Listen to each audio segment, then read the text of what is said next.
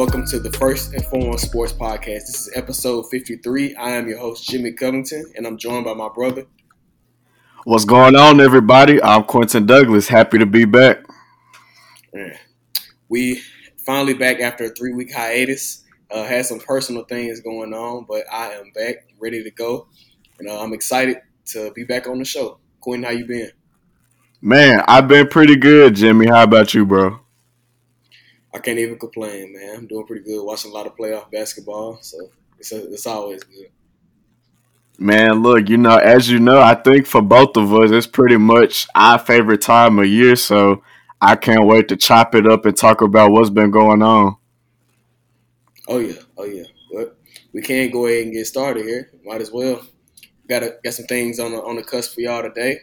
So first, we're going to talk about the Clippers versus Jazz series so far. So, Quinn, I'll let you go ahead and get started.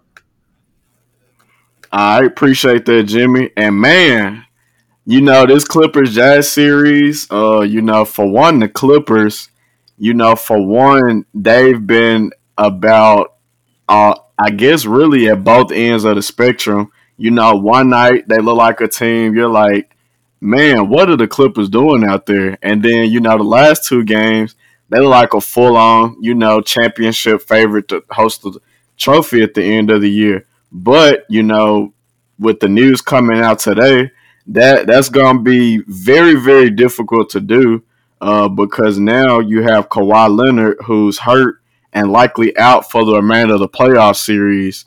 Uh, and you know, even before he went out, you know, the Jazz they were already without Mike Conley, and you know, you definitely can't understate especially in the last two games that they've lost, just how much they've missed his presence out there on the floor, especially from a leadership aspect and, you know, his ability to create for others and get easier looks on offense. And, you know, that that definitely takes a lot of pressure off Donovan Mitchell uh, because outside of him, you know, pretty much everybody on the Jazz, you'd be comfortable guarding a one on one.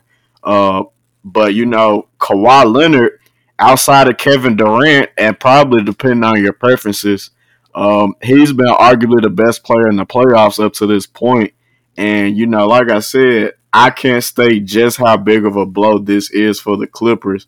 And I think this pretty much all but evaporates their championship hopes. Uh, you know, hopefully, you know, if anything, I feel like the Clippers, if any team, they're prepared to play without Kawhi you know, given his load management situation and how he approaches the regular season. But, you know, me and you both know pretty well the playoffs is a whole different animal. And the more horses you have out there, the better. And not having that number one guy to go to, especially in these close games that we've seen between the Clippers and the Jazz, uh, you know, like I said, it's it's gonna be real tough to replace Kawhi. Definitely. I actually I had the Clippers in six before Kawhi went out, but after that, I'm definitely got to go with the Jazz now. Um, Kawhi Leonard, like you said, has been arguably the best player in the playoffs this year, uh, doing no, doing what Kawhi has done the last several playoff appearances, averaging about 30 points, eight rebounds, shooting about 50% from the field, over 40% from three. Uh, the man has been a monster, and for him to be out, that's that's a fate. I think that's a fatal blow uh, to the Clippers championships hopes this year. Uh, we've seen what he's been able to do, and uh, like you you mentioned, uh, the Clippers are to me are one of the most frustrating teams to watch because I get nervous uh, as a fan of the Clippers. I get nervous when they start off hot because that's like I almost at some point it's like you kind of know they're going to give up the lead. Or when they start off very slow, because it seems like they they'll get back in when they start off slow. So I, I don't. Clippers are a little, they're a little too inconsistent for me. Uh, but I, I, tell you what, Ty Lue, when they're down 0-2, Ty Lue learns how he makes some great adjustments, and they come out like gangbusters. So we're we're gonna see uh, tonight what they're gonna do without Kawhi Leonard. But that's that's basically you know 28, 29 points. That's just out of the lineup. So everybody has to step it up a notch. Paul George has to, has to replace what Kawhi Leonard's doing. Somebody has to replace what Paul George did. And then somebody has to replace what Reggie Jackson did. Marcus Morris has to step up. Ivica Zubac has to step up.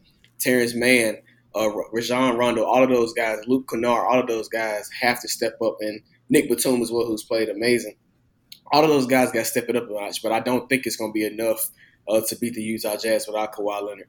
Uh, and I, I've seen reports earlier, and I'm sure you did too. It's been feared to possibly be a torn ACL. So hopefully, you know, that's not the case. Uh, but one guy I got to mention on the opposite side is Donovan Mitchell, who's been a baller, uh, averaging 37 points, four rebounds, four assists. He's been giving out buckets left and right, no matter who's guarding him, whether it's Kawhi or PG or Nick Batum or Marcus Morris. He's been getting giving everybody buckets, and that's part of the reason why it's tied two two because of him. If it wasn't for his heroics, uh, this series might be three one or might be over altogether if it wasn't for Donovan Mitchell. Yeah, man, I'm right with you. You made a lot of good points. Uh, Donovan Mitchell, look, he is that dude. I, I don't know what doubts anybody had about him before, if there were any doubts about him to begin with. But, you know, those doubts got to all be gone away now because, you know, at this point, there's no argument that he's a certified superstar. And yes, I said superstar. Uh, you know, just what he does offensively for that team uh, and carrying the load for them. And, you know, like I said, especially without Mike Conley, he's had to take on an, an like a increasingly bulk of the responsibility, especially when it comes to playmaking. Because uh, you know Joe Ingles and guys can run the point, but you know it's nothing like having somebody who's more dynamic, uh, who can penetrate a defense. And like I said, Mike Conley, the way he can play make it makes things easier uh, for his teammates. You know things like timing on passes uh, and chemistry on lives, like all that stuff matters, and it's definitely magnified in the playoffs. Uh, but to go back to Kawhi Leonard, it's definitely, definitely going to take a team effort to replace what he did for them. Just to talk about how good Kawhi's been this playoffs, get this. He's made 66% of his non paint two pointers this year. Again, that's non paint two pointers. He's made 66%. He's had five games this playoffs where he's gone for 25 points on 65% shooting. And that's only been done four other times in history. Shaq did it twice, Kevin McHale did it, and Kareem Abdul Jabbar did it. And he had six games in the postseason. Uh, so, like I said, Kawhi, he was playing out of his mind. I really hate to see him go down with the injury. And you know, it's even worse the way the injury happened you know, I really don't get what he was doing on that play, trying to initiate that contact. Uh, but you know, as soon as I saw his knee plant the way it did, like you could just automatically see that you know something wasn't right. And uh, like I said, you, you, you mentioned the injury, uh, and that's uh, it's very unfortunate because injuries have been a, a, huge part of the playoffs this year. There, I think uh, I saw something earlier. I think LeBron mentioned it, and I saw it earlier by Elle Duncan on Twitter. She mentioned that nine All Stars have missed games in the playoffs, which is the most ever. And you mentioned missing games, and we go on move on to this next series here with the Brooklyn Nets and the Milwaukee Bucks. Kyrie Irving and James Harden. Those guys have both missed time. Kyrie Irving missed last game, and he's already been ruled out for Game Six tonight. And James Harden uh, played for the first time since Game One yesterday, and was a shell of himself. So, Quinn, what are your thoughts on this Nets versus Bucks series so far? Yeah, man. See, this is another series. It's been real hard to gauge, and you know that's all been because of health. You know, first Kyrie Irving, or really, it started game one. James Harden, not even a full minute in, goes out with the hamstring injury. Uh, and then you know what was that game? Uh, four. You got Kyrie Irving going down, unfortunately, with the sprained ankle. Uh, so I mean, like you said, James Harden basically played out there with one leg, which was pretty impressive because he actually played 46 minutes. Like Kevin Durant, who I'm gonna get to in a second, Kevin Durant gets all his flowers from last night, but you know it's really overshadowing the fact that James Harden on one leg, I mean, basically in the span of like 12 hours, he was at first doubtful, I believe, if not out then he went to questionable. And then before we knew it, it's like, oh, James Harden's in the starting five tonight.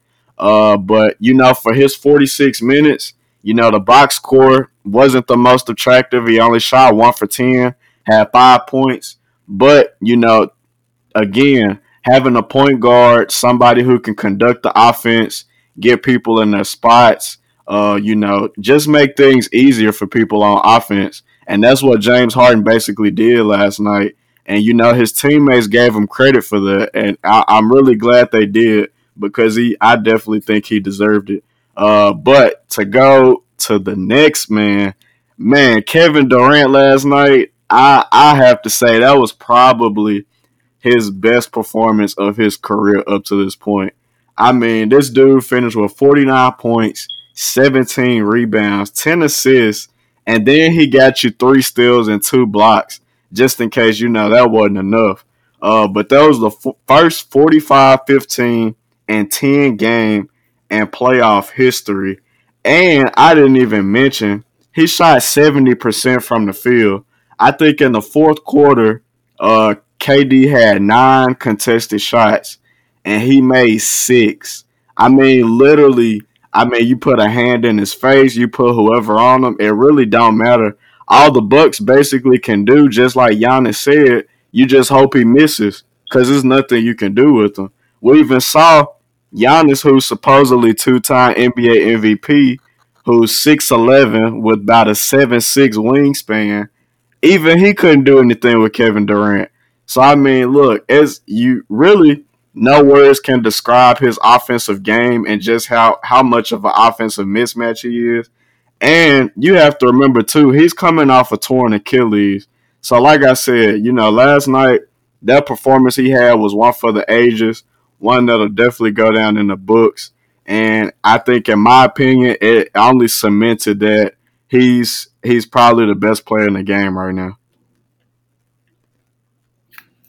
I think this series has cemented everything that's wrong with the Bucks, uh, pretty much. And the Nets have played; they have played well. Kevin Durant's been amazing. He's averaging thirty, almost thirty-four points, eleven rebounds, almost six assists, two steals, and nearly one and a half blocks per game. And Giannis is doing Giannis things, almost thirty-one points and twelve rebounds. But the Bucks refusing to take advantage of size of this size mismatch is it's been one of the most crucial things that have happened in this in this series. If you talk about yesterday, they had a 17 point lead and they ended up losing the game. Uh, that shouldn't have happened.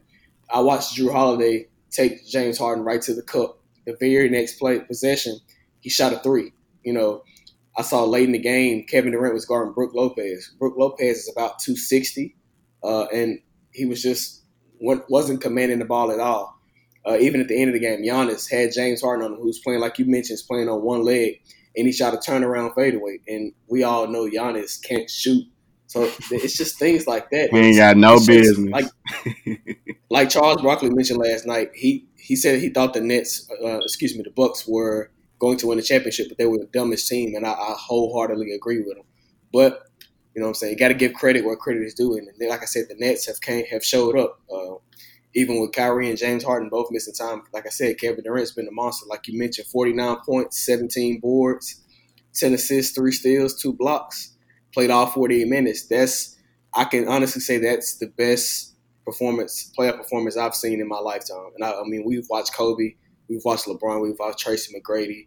We've seen all, all kind of all-time great players, all-time great scorers, and that's the best playoff game by an individual that I've ever seen, uh, hands down. And honestly, tomorrow I wouldn't be surprised if Brooklyn manages to beat Milwaukee tomorrow when they play tomorrow. And shout out to Jeff Green as well, who showed up big time last night. Man, he had, uh, what did he shoot like seven threes?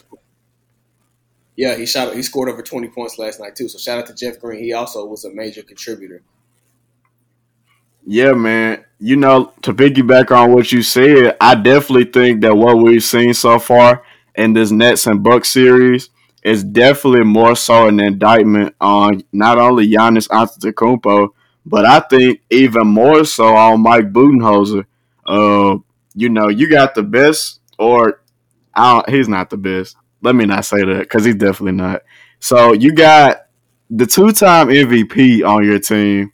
Like I said, I've already given out his measurements, and he's supposedly one of the best defenders in the world.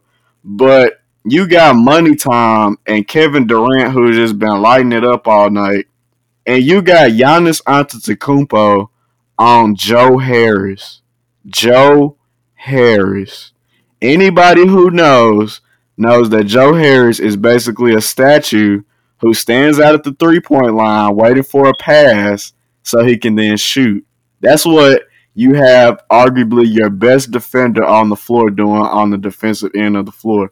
And I think that's just an indictment on Mike Budenholzer, who I think very well could be coaching himself out of a job at the end of the year. You know how I feel about Giannis and Defensive Player of the Year awards. Honestly, I don't. I don't think he. I'm not surprised because I don't think he's built like that. I don't think he's built like the true superstars of the game. Who guys like Kawhi Leonard. I've seen Kevin Durant do it. You know, we've seen LeBron do it. Take the challenge of guarding the opposing team's best player. He doesn't have to do it all game, uh, but you know, come fourth quarter, uh, you know what I'm saying? It's like he doesn't want any part of it. Even last year, we saw it in the playoffs against the Miami Heat. Jimmy Butler was cooking, and they asked him why wasn't he guarding him. He said, "Why would I guard Jimmy Butler?" And it's just stuff that that kind of stuff right there is what really gets me. Like I said, he's a two-time Defensive Player of the Year. It was just first team, just announced first team All Defense uh, the other day, and I just don't understand. I don't understand why he's not guarding him. I don't. I wouldn't care what my coach had to say if I'm the Defensive Player of the Year, and I have the athleticism to guard somebody like Kevin Durant. I'm going to guard him because he's been lighting them up. And then you want to come out. This is Giannis, by the way, but you want to come out after Game Five in a seven-game series and say you want to take on the challenge of guarding Kevin Durant. I don't know about you, but that sounds a little bit too late to me, honest. I mean, I, I don't know what he's doing. I mean, is he demanding like is he even demanding in the huddles? Is he leading the team? Like, I don't know, but even if Mike Budenholzer is saying for him not to guard KD, like Giannis, even like you know, you're out on the court, you pretty much got free will. Like he has to step up and be the guy to say, "All right, enough of this." But you know, we just haven't seen it. But that transitions us to our last series to talk about so far in the second round of the 2021 NBA playoffs, which is the Philadelphia 76ers and the Atlanta Hawks. So, Jimmy, what have you seen so far in this series? What are some of your takeaways? Honestly, I feel like Philly should be up 3 1. They should have won that last game. They held the Hawks to 42% shooting in the paint, 5 of 13 from mid range, and they had them 30% from the from the three point line. They were 12 of 40 from the three point line in game four. Uh, Joel Embiid was was terrible. He was 0 of 12 in the second half. That's the most misses to make in the last 25 years in one half of basketball. And Ben Simmons, uh, the max guy, didn't even attempt a shot in the fourth quarter. And, just another thing with Joel Embiid, only one of his 20 shots came from inside the restricted area. And so far this series, he's 22 of 63 from outside the restricted area.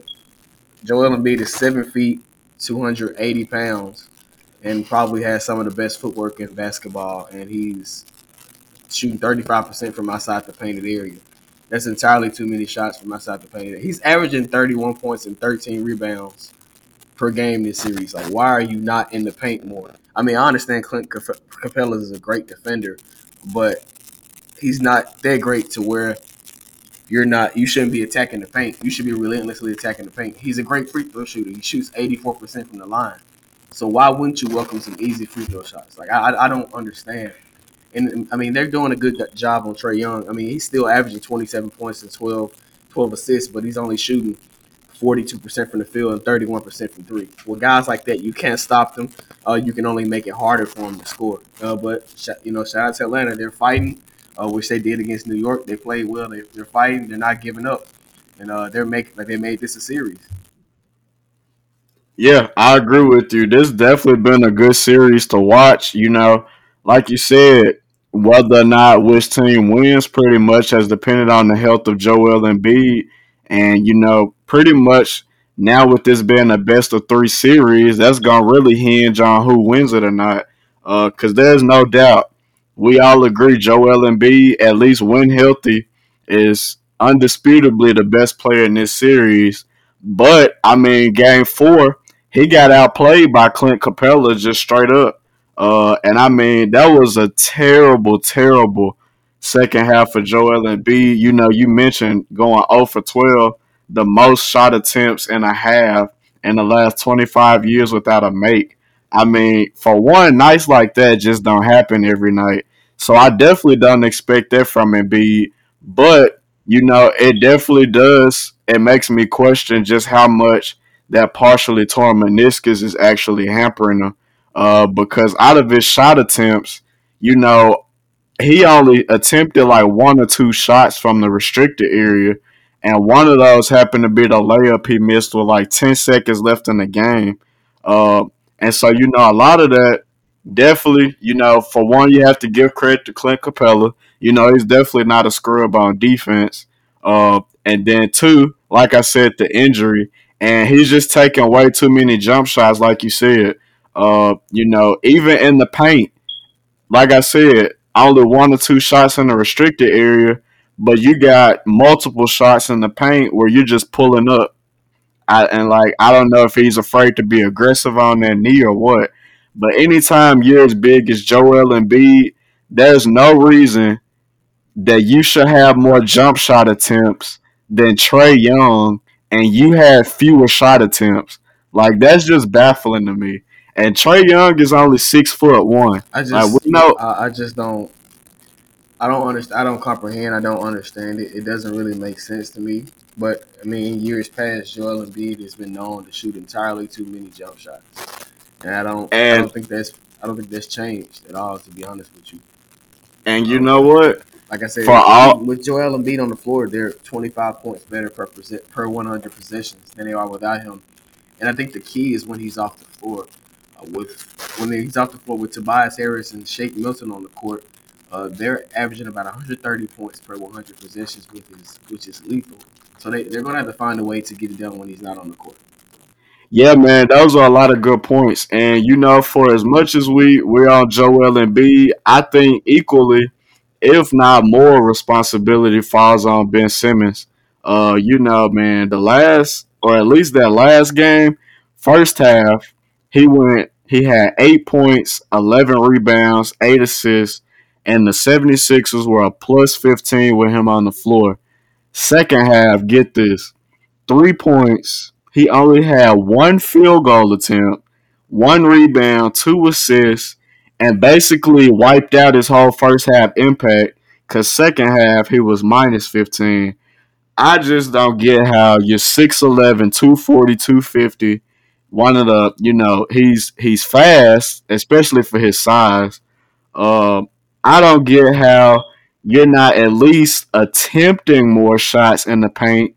Given, like you said, you know they got there's a real distinct size advantage at least.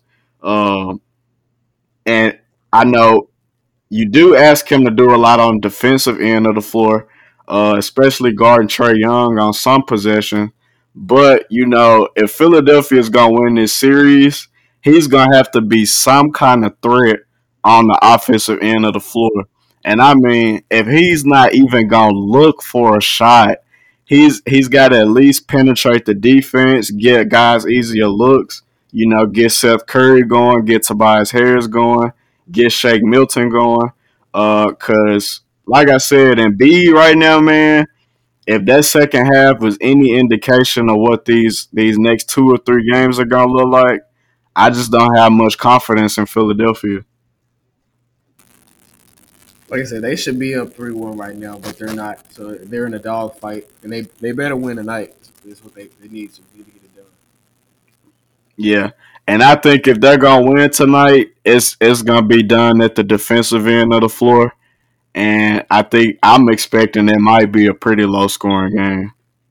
Because even with Embiid, for as, as bad as he was second half offensively last game, you know his defense was still relatively strong. So, you know he's not just completely ineffective while he's out there. No, like I mentioned earlier, the defense has still been strong. It's just I, they they should be up three one right now. It shouldn't be two two. They should have won that last game. I don't know how he missed that layup at the very end. I, I don't I don't know. Yeah, or I say they even I say they even should have won game one. Uh more so than game four, but yeah, I'm right with you, bro. But I don't especially the 76ers, they're hands down the best home team in the NBA. And with this being a best of three series, I just see it being really, really difficult for them to lose twice at home. But hey, all they gotta do is lose once, really. That's true. That's true. But hey, our last topic of the day, uh, we want to talk about the All NBA selections that came out first, second, and third team. So, Jimmy, highlight the NBA selections and tell us who you think got left off. Well, I figure we can pretty much go back and forth with this since I think we pretty much we probably gonna share the same sentiments about who should be on what team. Uh, but for all NBA first team, uh, Stephen Curry, uh, Luka Doncic, Kawhi Leonard, Giannis Antetokounmpo, and Nikola Jokic. I don't, for me, I don't have any any problems with their first team. What about you? I agree with you, and I think this is the first time in a minute I've actually completely agreed with the first team. That's, the facts. Uh, me too. Me as well.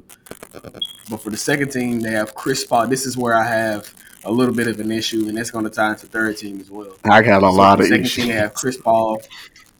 Yeah, they have Chris Paul, Damian Lillard, LeBron James, Julius Randle, and Joel Embiid. Uh, what about you? What what, are, what, right. what problems do you have with the second team? My second team. Uh, first off, I I really get this whole narrative behind Chris Paul. Don't get me wrong, I'm a big Chris Paul fan. He's already cemented himself as worst, at worst, a top five point guard of all time. But this narrative that he's just this franchise savior uh, has really, really started to wear on me.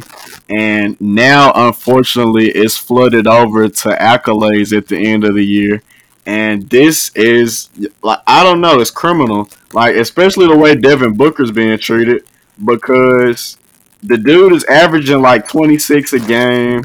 I mean, he's really really it's Devin Booker who carries the offensive load for them night in and night out. Uh, and don't even get me started on him being snubbed from the All Star team. Like that was just ridiculous. Uh, I really don't get the mistreatment of Devin Booker in the league. Uh, but there's no doubt in my mind that I would have put him on the second team over Chris Paul. And my second issue actually comes with Julius Randle. Now, don't get me wrong, I'd put Julius Randle on the third team, but I would have gave that other second team spot to Jayson Tatum. I don't get how you get a guy who's averaging 26, 7 rebounds, 4 assists, He's shooting 45% from the field, 38% from three. And all he did this year was have multiple 50 point games. And if you don't recall, he had a 62 point game, which was only uh, tied for the second highest total score in the NBA game this year. And, you know, I get it. The Celtics as a team, they were highly inconsistent all year. And I don't think that falls on Jayson Tatum's shoulder. Uh, and I think he elevated himself to that superstar status as well. But for him to be completely left off of all NBA team, that's just ridiculous to me, man. Uh, for me, my problem with the second team, I would have I would have replaced Chris Paul with Bradley Beal, who him and Russell Westbrook basically willed uh, the Washington Wizards to the playoffs after being one of the worst teams before the All Star break. So I definitely uh, would have had Brad Beal on my second team. That was my only problem with the second team. Yeah, and see, I'm glad Brad Beal finally made it because what was it, two years in a row, the last two years, uh, he would actually be the guy to get the most votes, but just be right there on the cusp of getting in. And now that he's finally gotten in and didn't get placed high enough, you got Russell Westbrook who's only averaging, you know, 22 point triple double night in, night out. And he got completely left off too. Uh, so, and he was he was actually the guy to get the most votes to be left off this year. So that honor went to a Wizards player three years in a row.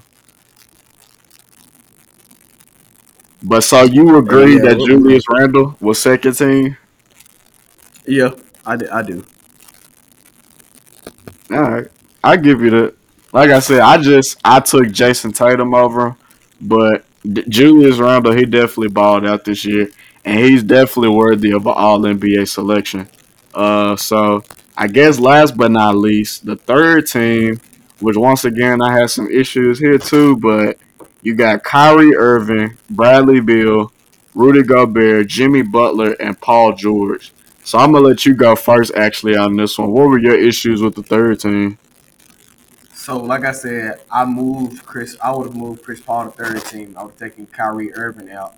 So honestly, I think Donovan Mitchell and Devin Booker and Jayson Tatum, I would have all put them on my third team. So no Kyrie Irving, no Chris Paul for me, and actually no Jimmy Butler for me. But I did have I have one I had one other issue. Uh, Paul George technically plays the two. I know he alternates, you know, pretty, but he primarily plays the two with Kawhi Leonard being at the small forward and Marcus Morris being a power forward. So I technically classify Paul George as a guard, but since they put him as a forward, then I would I would replace Jimmy Butler with Jayson Tatum, who had a much better season uh, on the worst team, and I would have put you know Donovan Mitchell and Devin Booker ahead of uh, Kyrie Irving and Chris Paul. So I had the majority of my issues came with the third team selections. Yep, mine did too. Uh, like you said, Bradley Beal definitely he was definitely worthy of being elevated. I don't think third team was suited for him. Uh, first off, my issue, Kyrie Irving. You mentioned better options already. Uh, you got Devin Booker who should have been on there. Donovan Mitchell definitely, definitely should have been on the All NBA team. I mean, I don't know how you got the two best players on the two best teams in the Western Conference who were left off all three NBA teams. Like it's just so puzzling to me. Like all this time I thought winning mattered and now especially for a guy like Devin Booker, it's like that's just all went out the window. And even for Kyrie's situation with that guard spot, I would have taken Russell Westbrook. I even would have taken Trae Young. I would have picked Trae Young over over Kyrie Irving. I think Trae Young, especially with the way the Hawks turned around their season and the noise they're making right now, he definitely should have been a third team selection.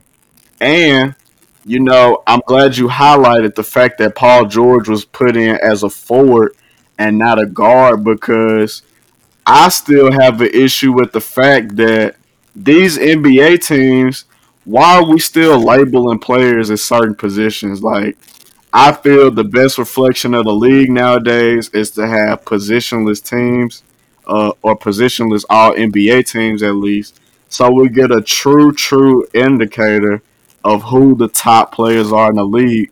Because I think it's sad that Donovan Mitchell and Jayson Tatum are missing out on $33 million bonuses just because guys like Jimmy Butler, Kyrie Irving, and Chris Paul were selected over them. I just think that's criminal. But like you said, Jayson Tatum definitely was a worthy selection over both Paul George and Jimmy Butler. And I even would have put Kevin Durant in over Jimmy Butler if that was the case because Jimmy Butler missed some time. And with the Heat this year, yes, he's their best player, but we both know Jimmy Butler doesn't really carry the offensive load for that team night in and night out. And when I think of all NBA teams, those are the kind of players I think of. And Jimmy Butler and Chris Paul, they, they just shouldn't be on any of these lists. Oh yeah, and like like I mentioned, I don't like the like you mentioned, I don't like the the positions either because there's no way a Rudy Gobert should be an all defensive, uh, an all NBA team. Excuse me, and Donovan Mitchell's not. Like we both know who the catalyst is for their team. Right, and even with Rudy Gobert, don't get me wrong, good player, but I mean, Bam Adebayo, Clint Capela. Clint Capela had a really, really good year. Uh, even Sabonis, Domantas Sabonis from the Pacers. The Pacers had a horrible year, but some Sabonis balled out this year. Oh, definitely. He's definitely underrated, but there's not enough spot. You know, we always talk about snubs year in and year out.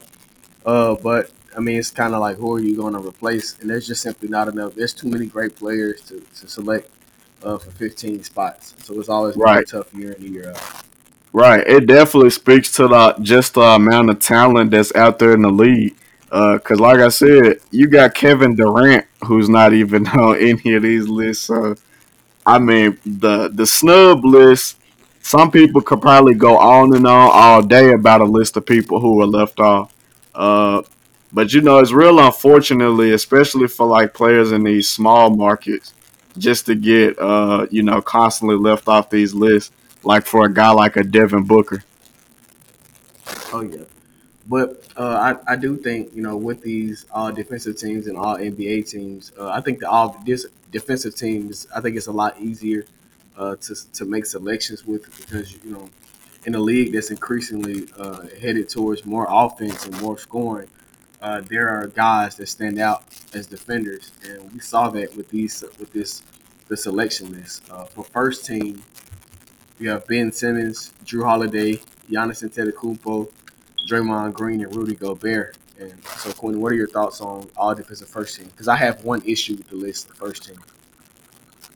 Huh. Well, first team, I think I actually agree uh, with the entire first team like I said, Ben Ben is probably the best perimeter defender in the game right now. Uh, of course, Gobert, what he does as far as protecting the rim, uh, you know, for him to be three time defensive player of the year, he couldn't be left off. Uh, Draymond Green, he was my defensive player of the year pick, but you know, unfortunately that didn't happen. But what he does for the Warriors, he can guard, you know, a multitude of positions and Giannis Antetokounmpo, I'd probably say, which he was actually the only unanimous pick, I believe. Oh, now that was for All NBA first team. But uh, like I said, I didn't really have any disagreements with the first team. I would have replaced Giannis with Bam Adebayo. I mean, we've seen Giannis has won two Defensive Player of the Year awards, uh, but yet he routinely uh, doesn't take the opposing team's best wing player in big in big games as we saw last night. So I've seen Bam do it more often than I've seen Giannis do it. So for that for that alone, I have to put Bam over Giannis for first team. Well, you know what, and you know I know we criticize players for not taking on uh, the assignment of the best player, but to be honest, I mean if you look around the league, bro like really nobody's doing that now. Like that's really a trend that's been going on in the league for a minute now, especially for uh you know teams who have these elite players who not only carry a lot on the defensive end but also on offense, uh, and just finding ways to reserve them for the clutch moments later in the game. Uh, and I think that's why we're seeing this trend. Like for instance, the Philadelphia series they're putting Danny Green most of the time on Trae Young. Uh, like I just I just think it's a pretty pretty uh, concerning trend that's going around the league right now. And I just me personally as a fan, I want to see you know your so-called best defender line up against the best offensive player every possession. But you know I do get the element of saving players' legs for late in the fourth quarter. But even then, like I said earlier, I mean, they had Giannis on Joe Harris, so I mean, there's no excuse for that. I mean, my issue with Giannis is Giannis doesn't have the responsibility of a LeBron or a Kawhi or guys like that that constantly initiate the offense. He's basically he basically plays the center position. That's what he does. He brings the ball up the court sometimes, but for the most part, he gets the ball on the wing and does a halfback dive to get to the cup. Like he doesn't really he has respons- offensive responsibility but it's not like he's constantly initiating offense. He pretty much just runs and dunks and catches lobs and stuff like that. So in terms of the offensive load, like I said, he doesn't do what got like I said, those guys that mentioned, James Harden, Steph Curry, a lot of others. He doesn't get his points like that. So him, like I said, him not taking the challenge, I, I got I have more of an issue with him not taking the challenge on that end. And then he's also, like I said, he's a two time defensive player of the year. So. Yeah, man. I just felt especially you know last night, game five and a seven game series, especially tied two to two. Game five has been shown in history to be the biggest game of the series. And you know, this is really the point in the series where whatever aces you got up your sleeve, you pull them out. And I think we saw last night the Bucks don't have an ace. oh yeah, but I think I did. I will say, oh, as we transition to second team, I had less of the issue with second team for sure. I think you know Jimmy Butler, Kawhi Leonard, Matisse Thybulle, uh, Bam, and Joel. Like I mentioned, I, I was with Giannis and Bam. But other than that, I didn't have any issue with the other four selections on second team. Nah, I, I didn't have any either. I really I really didn't have any issues with the all defensive selection. Uh, I guess as a fan, as a fan, I would have liked to see Dillon Brooks make second team, but I knew that wasn't happening. I heard, now I did hear some issues about uh, LeBron and Kawhi saying LeBron had a better defensive rating. Uh, but I don't. When it comes to defense, I don't care about defensive rating because only two players on all defensive team finished in the top ten of defensive ratings. So, yeah, that that whole that whole defensive rating thing that's definitely misleading. Because I think that same statistic, that same statistic where you're talking about LeBron's at the top, Kyle Kuzma's like top ten. so we we both know that that ain't. Kyle Kuzma ain't that. Is, and Kawhi, Kawhi Leonard is the only player in the league to average at least 22 points and 1.6 steals per game. So that goes to show you that he's getting it done on both ends. And the one guy I do want to highlight is Matisse Thybulle, who I'm sure a lot of fans don't know. Uh, he averaged 1.6 steals, 1.1 blocks per game. He was fourth in deflections. Uh, Matisse Thybulle is the first player in NBA history to record at least 100 steals and 70 blocks in under 1,300 minutes. He only played 20 minutes a game and he was top top ten in steals, uh, top twenty five in blocks, and he was fourth in deflections. Matisse Thybulle is a defensive monster, and Philly has you know three players on all defensive team. So it goes to show you their defense is one of the best in the league all year long, and you know their defensive selections were a reflection of that. I imagine this a lot of Philadelphia 76ers practices where they probably in where Ben Simmons or either Matisse Thybulle got to make so many shots. Or maybe they not because it's not showing on the court. it's really not, but you know they both they both need to be locked I, in the right gym now, somewhere. I think best case scenario for Philly is Matisse Thybulle develops a more consistent three point jump shot because I mean you don't really need him to create offense.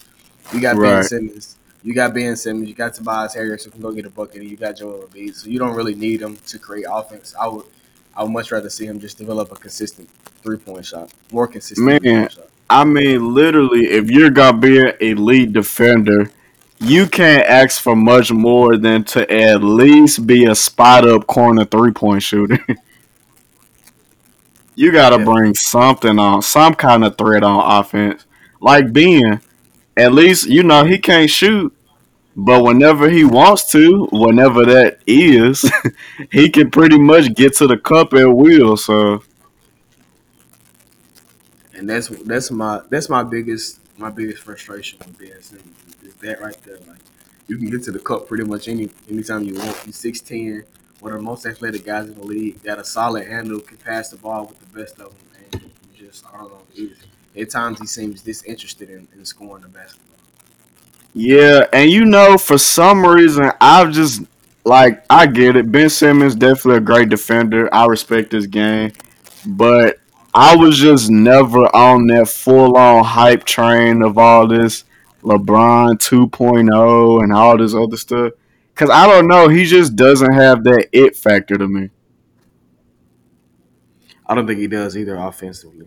But that's another topic for another show. For sure. All right, man. We go on another hour about that. well, man, do you have anything else you want to add? Um, just thank y'all for supporting. Uh, we're back. We'll be cons- we're gonna be consistent again. Of course, like I said, I had some personal things going on, uh, but we're back. We're glad to be back.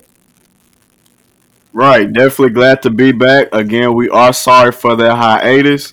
But like Jimmy said, we're gonna be back delivering you content every week. Again, just another reminder, feel free to go follow us on our social media pages. We have our Twitter page, it's at first underscore foremost eight. We also we have our Instagram page, which which is excuse me, uh is it first and underscore first underscore and underscore foremost sports. That's right, I believe. I had I was trying to get Instagram loaded. Here it is. First and foremost underscore sports. My bad. And then we also we have our Facebook group, just first and foremost sports podcast. And again, you can find us on pretty much any podcast platform where we're available. And most importantly, it's free. So again, I'm Quentin Douglas. And I'm Jimmy Covington. All right. Appreciate y'all. Deuces. All right, we're out of here.